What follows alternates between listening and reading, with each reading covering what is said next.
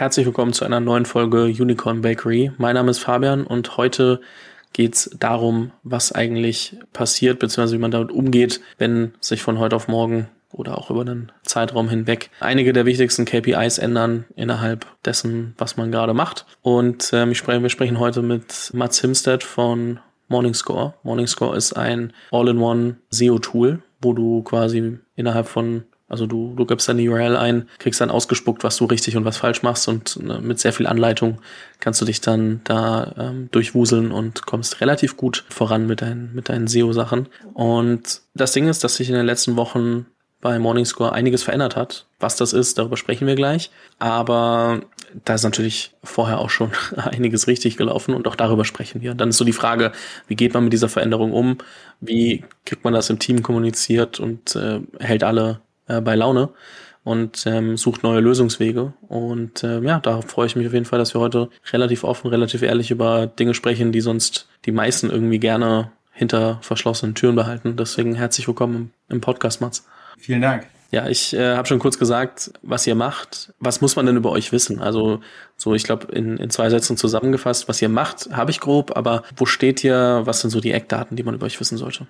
Wir sind äh, eine dänische Firma, 2018 gegründet, haben inzwischen etwas über 800 Kunden, bedienen sowohl den dänischen als auch den deutschen Markt äh, in der jeweiligen Heimatsprache als auch natürlich, dass wir das Tool auf Englisch haben und äh, Kunden in über 100 Ländern haben. Aber die primären Märkte sind, sag ich mal, Dänemark und Deutschland. Und ja, grundlegend, es ist ein, ein SEO-Tool. Es ist dazu da, die Kunden, die auf äh, Google, sag ich mal, nach dem Produkt suchen, was man anbietet oder dem Service, den man anbietet, dass man tatsächlich gefunden wird. Und äh, wir probieren es halt extrem anfängerfreundlich zu machen äh, so dass man halt nicht irgendwie ein Experte sein muss oder eine Agency anheuern muss, um tatsächlich auf Seite 1 von Google gefunden werden zu können. Und das tun wir halt, indem wir sämtliche Guides im Tool haben, äh, sowohl wie man die relevanten Keywords findet, auf denen man gerne gefunden werden möchte, als auch wie man sie dann auf seiner Internetseite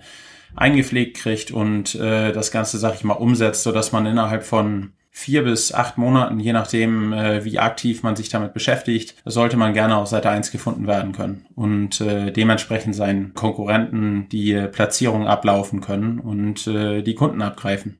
Ja, ich habe es mir selber mal angeguckt. Das ist jetzt keine Werbeveranstaltung, sondern mehr so, dass man mal versteht, worum es im Tool eigentlich geht. Und äh, ja, also es ist jetzt keine, kein irgendwie Advertorial, was hier platziert wird, keine Sorge. Aber ich habe es mir selber mal angeguckt ähm, und so zwischendrin, wenn ich mal Zeit hatte, mich drum gekümmert. Aber es ist so, man sieht überhaupt das erste Mal so wirklich, was mache ich eigentlich falsch und kriegt halt relativ, also mit viel Gamification auch wieder zurückgespielt, was ja sonst irgendwie bei vielen Tools irgendwie sehr kryptisch dargestellt ist. Deswegen fand ich das äh, ganz angenehm, auch wenn ich jetzt nicht von heute auf morgen Power-User geworden bin, weil ich irgendwie mich immer mehr aufs Podcast äh, produzieren fokussiere als auf, auf SEO, auch wenn ich schon dir äh, im Vorgespräch gesagt habe, dass das wahrscheinlich irgendwann mal ein, ein guter Treiber für mich wäre, wenn ich mich damit mal auseinandersetze. Also ihr macht ja Software as a Service, ist ja, ist ja relativ klar. Und also SEO-Tool, Software as a Service, das heißt, dass das Hauptding ist, Leute dazu zu kriegen, Monats- oder Jahresverträge abschließen zu können. Äh, Im besten Fall Jahresverträge, ist gut für die Liquidität, weil da hat man das Geld direkt und äh, das Produkt deployt man ja so oder so. Ähm, was verändert sich denn gerade? Also was sind so die Veränderungen, die euch auffallen, die euch äh, bedrücken, vielleicht auch, wenn man das direkt mal so sagt? Hm, naja, zum einen haben wir einen sehr großen, eine sehr große Veränderung in unserer Close Rate insgesamt, äh, sowohl von denen, die einfach, sag ich mal, durchs Tool und durch die Internetseite selber kaufen, als auch äh, von denen, sag ich mal, die durch unseres, unser Sales Department kaufen. Da sind die Close Rates insgesamt halt schon deutlich runtergegangen. Und ich sag mal, der, die größte Veränderung, die wir so mitgekriegt haben, ist, dass es äh, extrem viel schwerer geworden ist, äh, Jahresverträge mit den Kunden abzuschließen. Die, äh, die Unsicherheit, äh, die irgendwie, sag ich mal, in der, in der globalen äh, Situation im Moment herrscht, spielt da schon irgendwie mit rein. Und das, was wir primär erleben vor allem im Sales Department, ist, dass wir, wir waren vorher auf einem Split von 95 Prozent aller, die gekauft haben durch das Sales Department, haben einen Einjahres-, Zwei- oder Drei-Jahres-Vertrag mit uns abgeschlossen. Inzwischen sind wir eher an einem Punkt angekommen, wo es ein 50-50-Split ist. Und das macht sich dann halt schon äh, extrem in der Liquidität bemerkbar, wenn wir auf einmal vorher Kunden, die vielleicht sogar zwei oder drei Jahre abgeschlossen hätten, mit Mühe und Not äh, auf einem Jahresvertrag äh, landen können.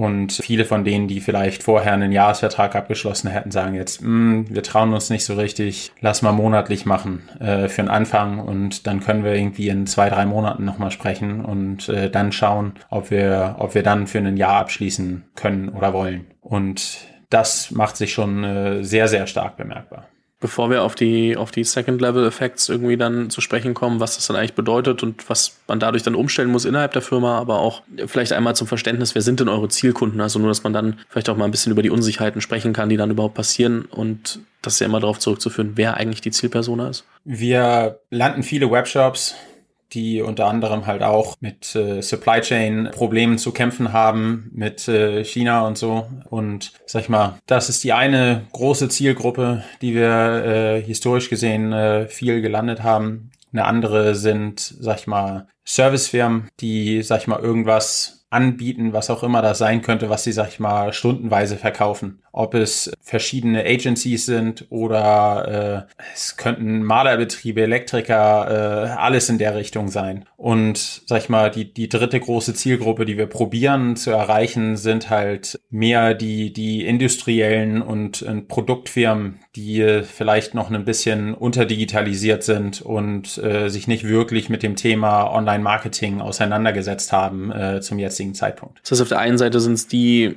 also E-Commerce, die dann halt irgendwie gerade allgemein von einem kleinen kleineren, stärkeren E-Commerce-Downturn irgendwie betroffen sind, ob Supply Chain oder allgemein, dass irgendwie die Umsätze bei, bei E-Commerce ja, glaube ich, an sich im Quartal zurückgegangen sind und das dann aber noch krasser irgendwie differenziert ist. Ne? So ein Amazon wird jetzt weniger Down, also so Downside haben als irgendwie die kleinen Händler. Und ähm, das heißt, da ist natürlich schon sehr, sehr schmerzhaft und wenn man dann nicht planen kann und auch da Liquiditätsengpässe bekommt, dann gibt man wahrscheinlich auch weniger für so ein Tool aus.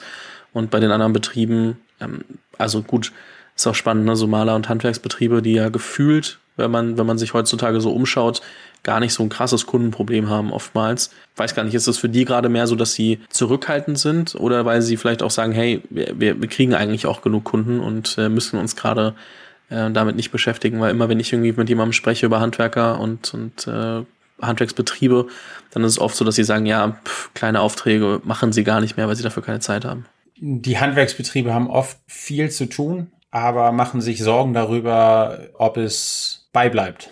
Und äh, das ist, sag ich mal, so das initiale Interesse und das, was sie halt immer probieren, auch irgendwie sich vor Augen zu halten, ist halt zu sagen, okay, im Moment kriegen wir irgendwie unsere Kunden ausschließlich über verschiedene Annoncen, ob es Facebook oder Google äh, Annoncen sind und äh, gucken sie halt auch in der Regel, okay, können wir irgendwie die Kosten dafür senken können wir irgendwie äh, trotzdem weiter die Auftragslage haben, die wir im Moment haben oder vielleicht sogar noch wachsen, aber müssen nicht unbedingt jeden Monat noch mehr Geld auf den Tisch legen. Und das ist halt in der Regel, sag ich mal, die Ausgangsposition für uns gewesen, die äh, unsere Lösung halt attraktiv gemacht hat, weil es halt nicht mit irgendwie Kosten von ein paar tausend Euro im Monat verbunden ist, um dann äh, ein paar Neukunden zu landen. Aber ja, es ist dann bei denen ist es eher im Moment eine Kombination daraus, dass sie halt sagen, okay, ich habe so viele Aufträge, ich habe gar keine Zeit, mich darum zu kümmern, tatsächlich dann irgendwas an meiner Internetseite zu machen. Äh, und die sagen dann halt, ja, okay,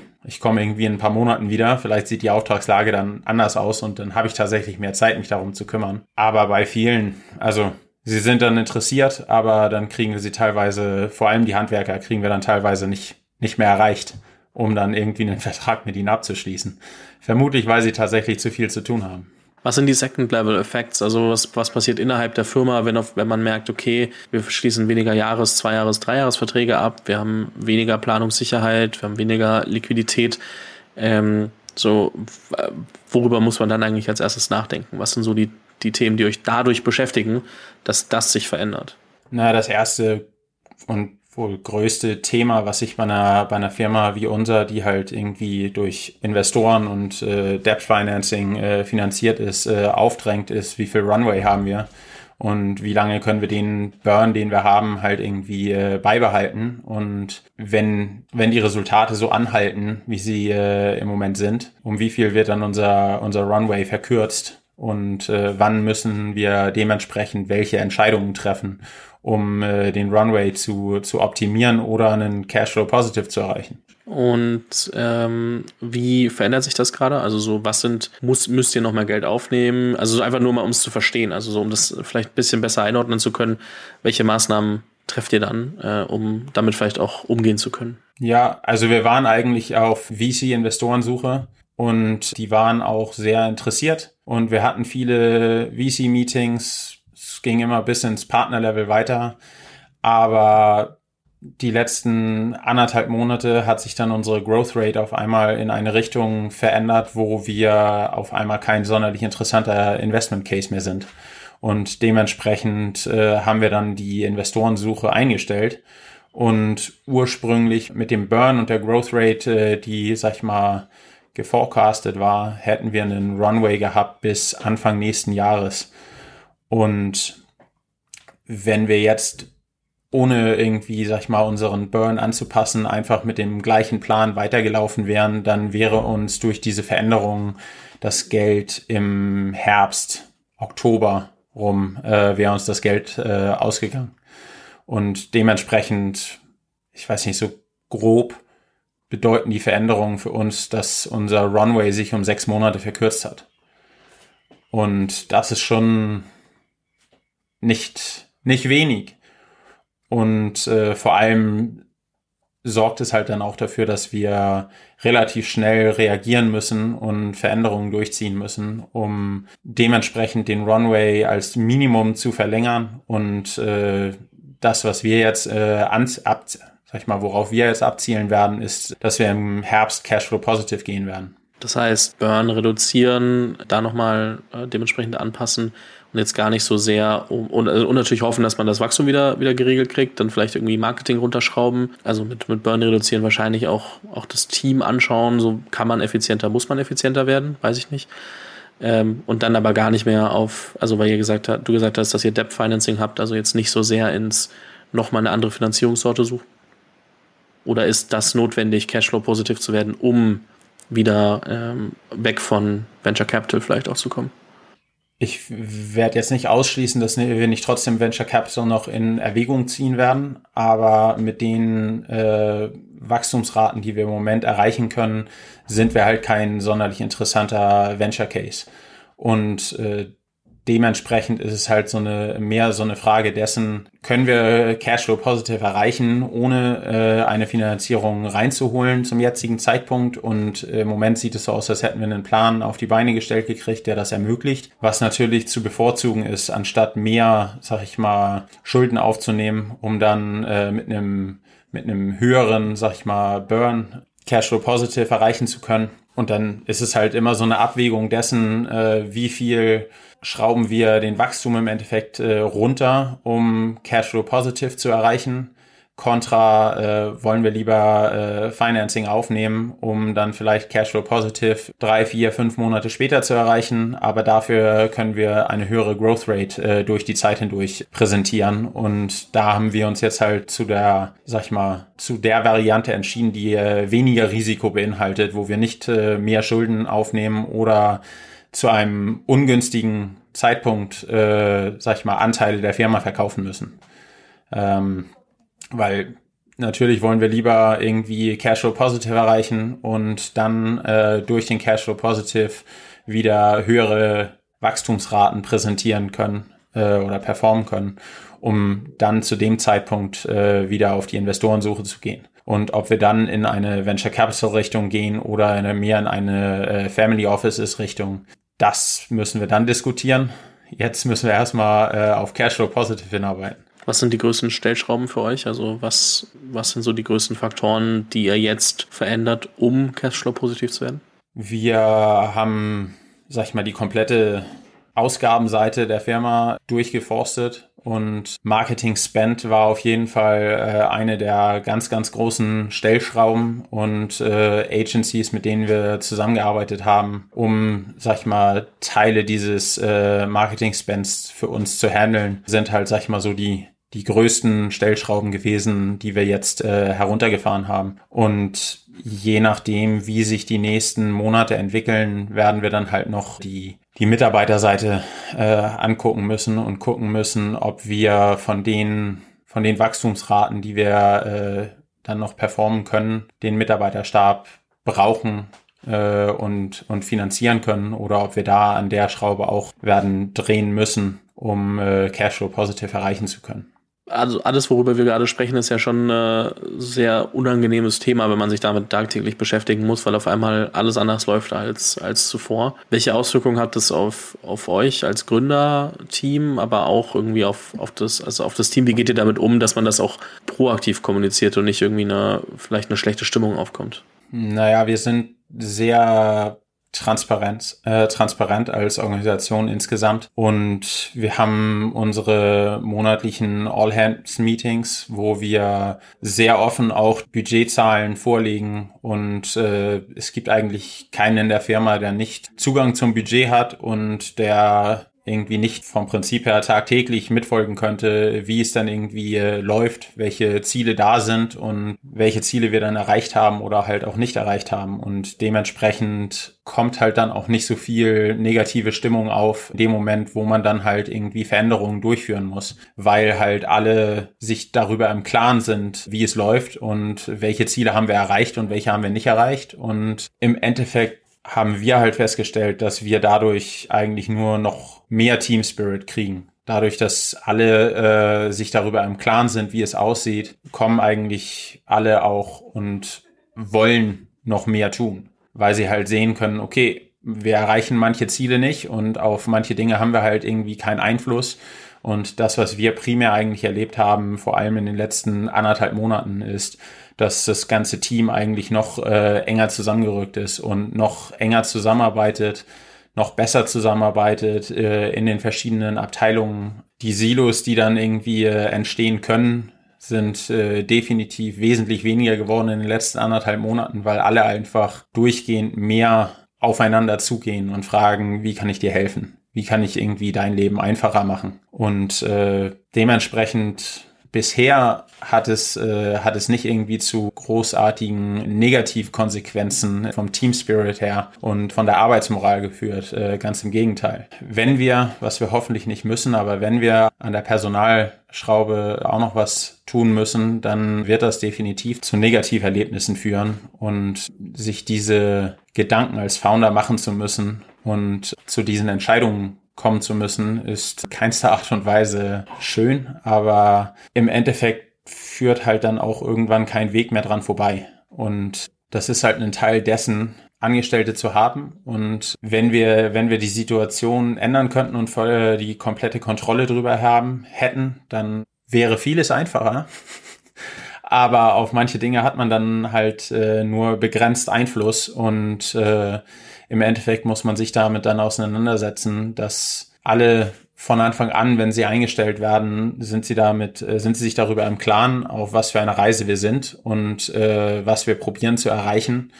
Und äh, wenn wir dann gewisse Ziele nicht erreichen können, dann äh, führt das halt irgendwann unweigerlich zu Konsequenzen. Und äh, damit darüber sind sich alle zum Glück im Klaren ich glaube, da kann man sich auf jeden Fall zumindest mal abschauen, sehr proaktiv zu kommunizieren und sehr offen zu sein, weil ich, also als Gründer sollte man es nicht, aber man erlebt es immer wieder und ich kenne es von mir selber. Man rennt ja dann manchmal doch vor diesen unangenehmen Gesprächen auch weg und, und versucht es noch nach hinten zu schieben. Aber meistens ist das ja genau das, was es eigentlich schlimmer macht, weil je früher man die Leute ins Boot holt, desto eher kann dann genau das entstehen. Ne? Also dass man gemeinsam durch harte Zeiten geht und nochmal guckt, wo kann man eigentlich anpacken. Und die meisten Leute arbeiten, also die Leute arbeiten ja vorrangig bei euch, weil sie euch eure Vision ähm, unterstützen wollen und das Produkt gut finden und, und Teil davon sein wollen und nicht, weil sie sagen, ach, das muss jetzt von heute auf morgen irgendwie das äh, beste, die, die geilste, also die, die, die am höchsten bewertete Firma der Welt sein. So, dafür treten die ja jetzt nicht äh, alleine an. Es geht ja schon darum, dass man sie auch irgendwie überzeugt äh, von sich als Person und die Leute deswegen kommen und deswegen sind die ja auch an, also wir, wir sind ja immer noch in der Startup-Welt, da haben die Leute ja auch wirklich einfach ein Spirit, der vielleicht nicht überall so zu finden ist, ohne da jetzt auf irgendwelchen äh, Branchen rumreiten zu wollen. Und ich glaube, den, den, diesen, diesen Ehrgeiz aktiviert man auch, wenn man, wenn man mit den Leuten spricht. Ich glaube, was die Leute halt gar nicht abkönnen, ist, wenn man solche Sachen halt zurückhält. Ja, da bin ich ganz deiner Meinung. Also die Leute haben ja, und das ist ja einer der Vorteile davon, im Startup zu sein, die Leute haben extrem viel Einfluss auf ihre eigenen Arbeitsaufgaben, auf die äh, Richtung, in die sich die Firma entwickelt, auf die Art und Weise, wie sich das Produkt verändert und entwickelt. Und äh, das ist ja auch die, sag ich mal, Mitbestimmung und der Mangel an Hierarchie. Und äh, alle, alle können aufeinander zugehen und miteinander über alles vom Prinzip her eigentlich reden. Und das ist ja auch äh, ein, Teil dessen, was es attraktiv macht, in einem Startup zu sein in der Regel will man ja nicht in einem Early Stage Startup arbeiten, weil man irgendwie auf äh, einen mega hohen Lohn aus ist, weil das existiert meistens nicht in Early Stage Startups. Und äh, man fängt ja auch nicht in einem Early Stage Startup an, weil man sich denkt, okay, da kann ich jetzt richtig die äh, Karriereleiter hochklettern, weil meistens gibt's keine Karriereleiter. Dafür gibt's nicht genug Leute und äh, dementsprechend sind die Leute ja von Anfang an sehr darauf eingestellt, dass sie hier halt sehr viel Verantwortung, aber auch sehr viel Freiheit kriegen. Und das sind ja unter anderem Gründe, weshalb äh, die Leute Startups attraktiv finden und gerne in einem Startup arbeiten wollen. Und das kommt halt dann leider auch, äh, wenn, wenn solche Zeiten wie jetzt entstehen mit einem äh, erhöhten Risiko, äh, dass halt die Firma in in Schwierigkeiten geraten kann und dass man dann halt irgendwie äh, sich anpassen muss. Und wir haben ja auch durchaus Mitarbeiter gehabt, denen es in, in dem Milieu, in dem wir uns hier irgendwie äh, befinden, äh, nicht, ich weiß nicht, sie, sie haben nicht sonderlich gut in diesem Milieu funktioniert, weil es, die Arbeitsaufgaben verändern sich oftmals auch sehr schnell und grundlegend und äh, es kann durchaus sein, dass man für eine Art Job eingestellt wurde und man sechs Monate später was komplett anderes macht, weil das ist das, was jetzt vonnöten ist.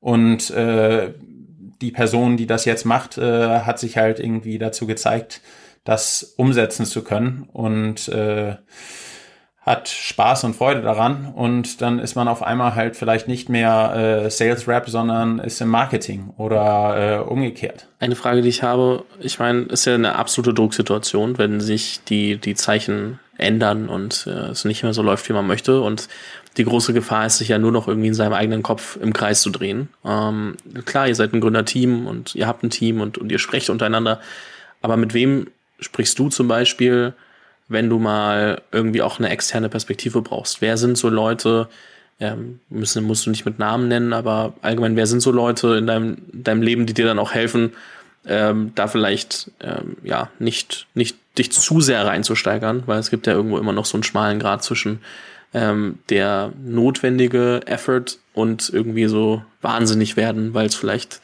nicht so nicht so läuft, wie man möchte.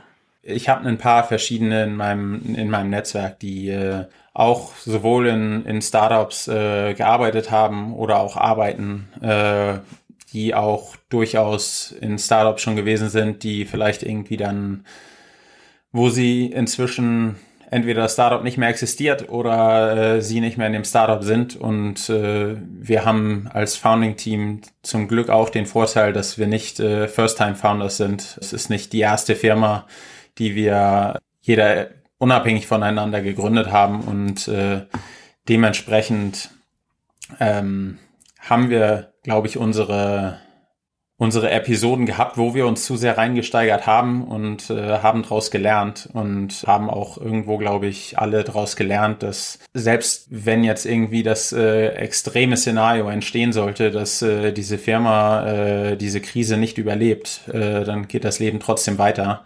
Und dementsprechend äh, muss man sich halt auch immer wieder vor Augen halten, dass es, dass man zwar zwischendurch mal sprinten kann, aber äh, grundlegend ist es ein Marathon, eine Firma aufzubauen. Und äh, slow and steady wins the race.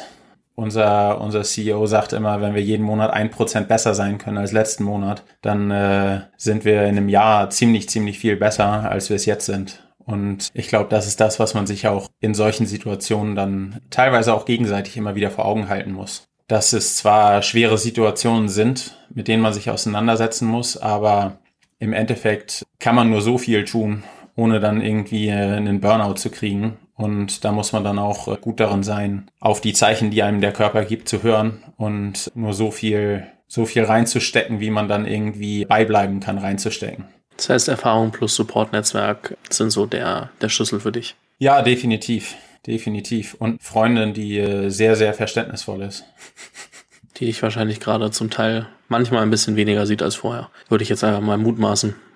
Mich, äh, mich weniger sieht oder falls sie mich dann sieht, äh, ich irgendwie äh, relativ unbrauchbar auf einem Sofa rumliege und nicht mehr zu viel imstande bin. Ganz anderes Thema. Aber ja, das ist schon, ist schon, ist schon faszinierend, ne? sich da dann selbst irgendwie auch äh, immer wieder auch auf den Boden der Tatsachen zu holen, dann eben auch. Ich glaube, das ist so ein Prozess, den, der passiert, wenn man nicht die erste Firma gerade macht. Ich glaube, wenn man die erste Firma macht, dann hat man oft so noch dieses, dass man sich so krass mit der Firma identifiziert, dass es super, super schwierig ist zu sagen, okay, ja, wenn die den Bach runtergeht, dann geht das Leben weiter. Dann denkt man immer, okay, aber wer bin ich denn, wenn diese Firma nicht mehr existiert, wenn man sich so oft, also mit dieser Firma quasi so da reingewachsen ist. Ist manchmal schon ein bisschen gefährlich, glaube ich auch.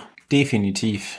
Und es geht ja auch, es ist nicht, weil es irgendwie in irgendeiner Art und Weise spurlos an einem vorbeigeht, wenn es jetzt so ist, wie es ist. Ich glaube, der Unterschied in der Perspektive ist dann halt irgendwo, dass man dann sagt, okay, aber ich muss halt irgendwie einen Weg da durchfinden und ich kann jetzt nicht irgendwie anfangen, äh, 24 Stunden durchzuarbeiten, weil dann arbeite ich in der Woche überhaupt nicht mehr und äh, dann schadet das der Firma im Endeffekt äh, über die nächsten paar Monate mehr, als äh, wenn ich jetzt die, die Stunden, die ich beibleiben kann, reinstecke. Und ich glaube, das, was man sich auch immer wieder vor Augen halten muss, ist, man hat im Laufe der Existenz der Firma tausende von Ideen in die Welt gesetzt an welche Kunden man landen möchte, wie man den Markt angreifen soll, äh, Pricing Strategies und, und, und, und, und. Und über 90 Prozent all dieser Ideen sind schiefgegangen.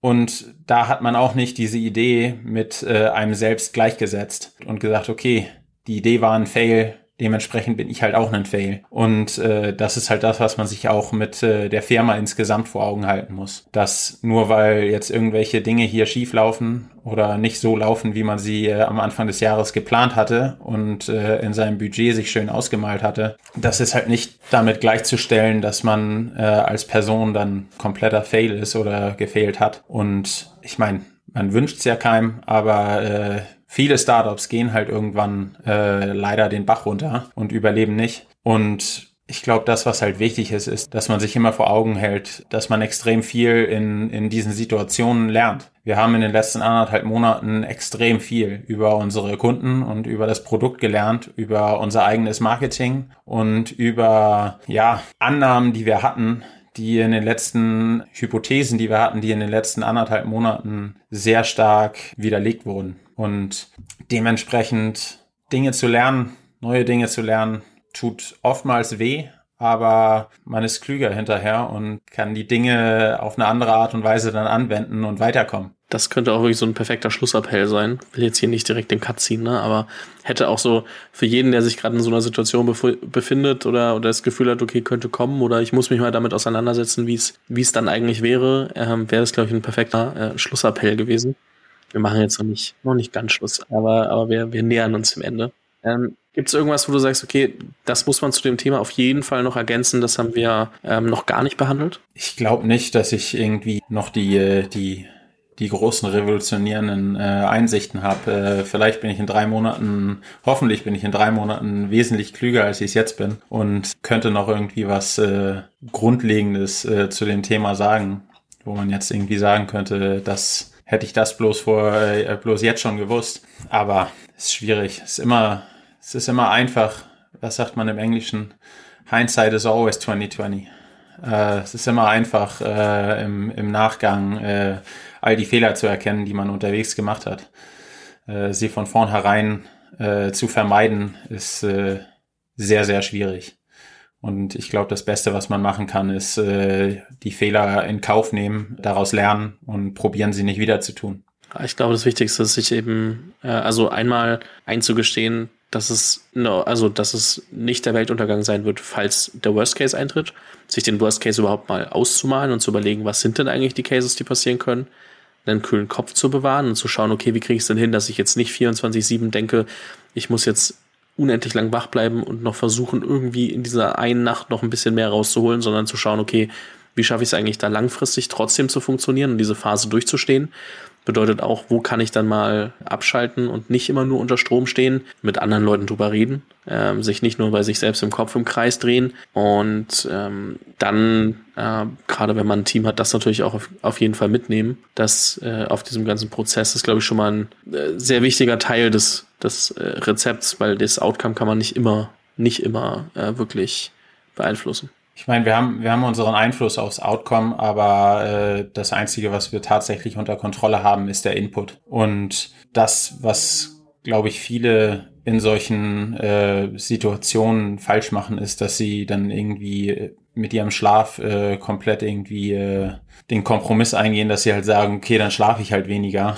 äh, und, und den Fokus darauf verlieren. Und ich glaube, äh, dann fängt es erst so richtig an, äh, schief zu gehen. Oder sie lassen irgendwie die Hobbys, die sie eigentlich haben, komplett sein. Äh, aber eigentlich sind die Hobbys Dinge, die ihnen Energie geben und die dazu beitragen, dass sie vielleicht irgendwie mal abschalten und eine andere Perspektive kriegen und anders über die Dinge reflektieren können. Und ich glaube, den Fehler, den viele Founder äh, machen können, ist, dass sie äh, komplett in ihrer Firma äh, verloren gehen und äh, irgendwie das, ich will nicht behaupten, dass es irgendwie eine, eine reelle äh, grundlegende Work-Life-Balance gibt, weil irgendwo verschmilzt man als Founder so ein bisschen mit seinem mit seiner Firma und äh, und dem Produkt und dem Team, aber man muss zumindest probieren, ein, ein gewisses Maß an äh, Normalität aufrechtzuerhalten, auch in einer, einer Krisensituation, wo man weiter probiert, irgendwie die vor allem physischen Aktivitäten, die man normalerweise vielleicht macht, äh, aufrechtzuerhalten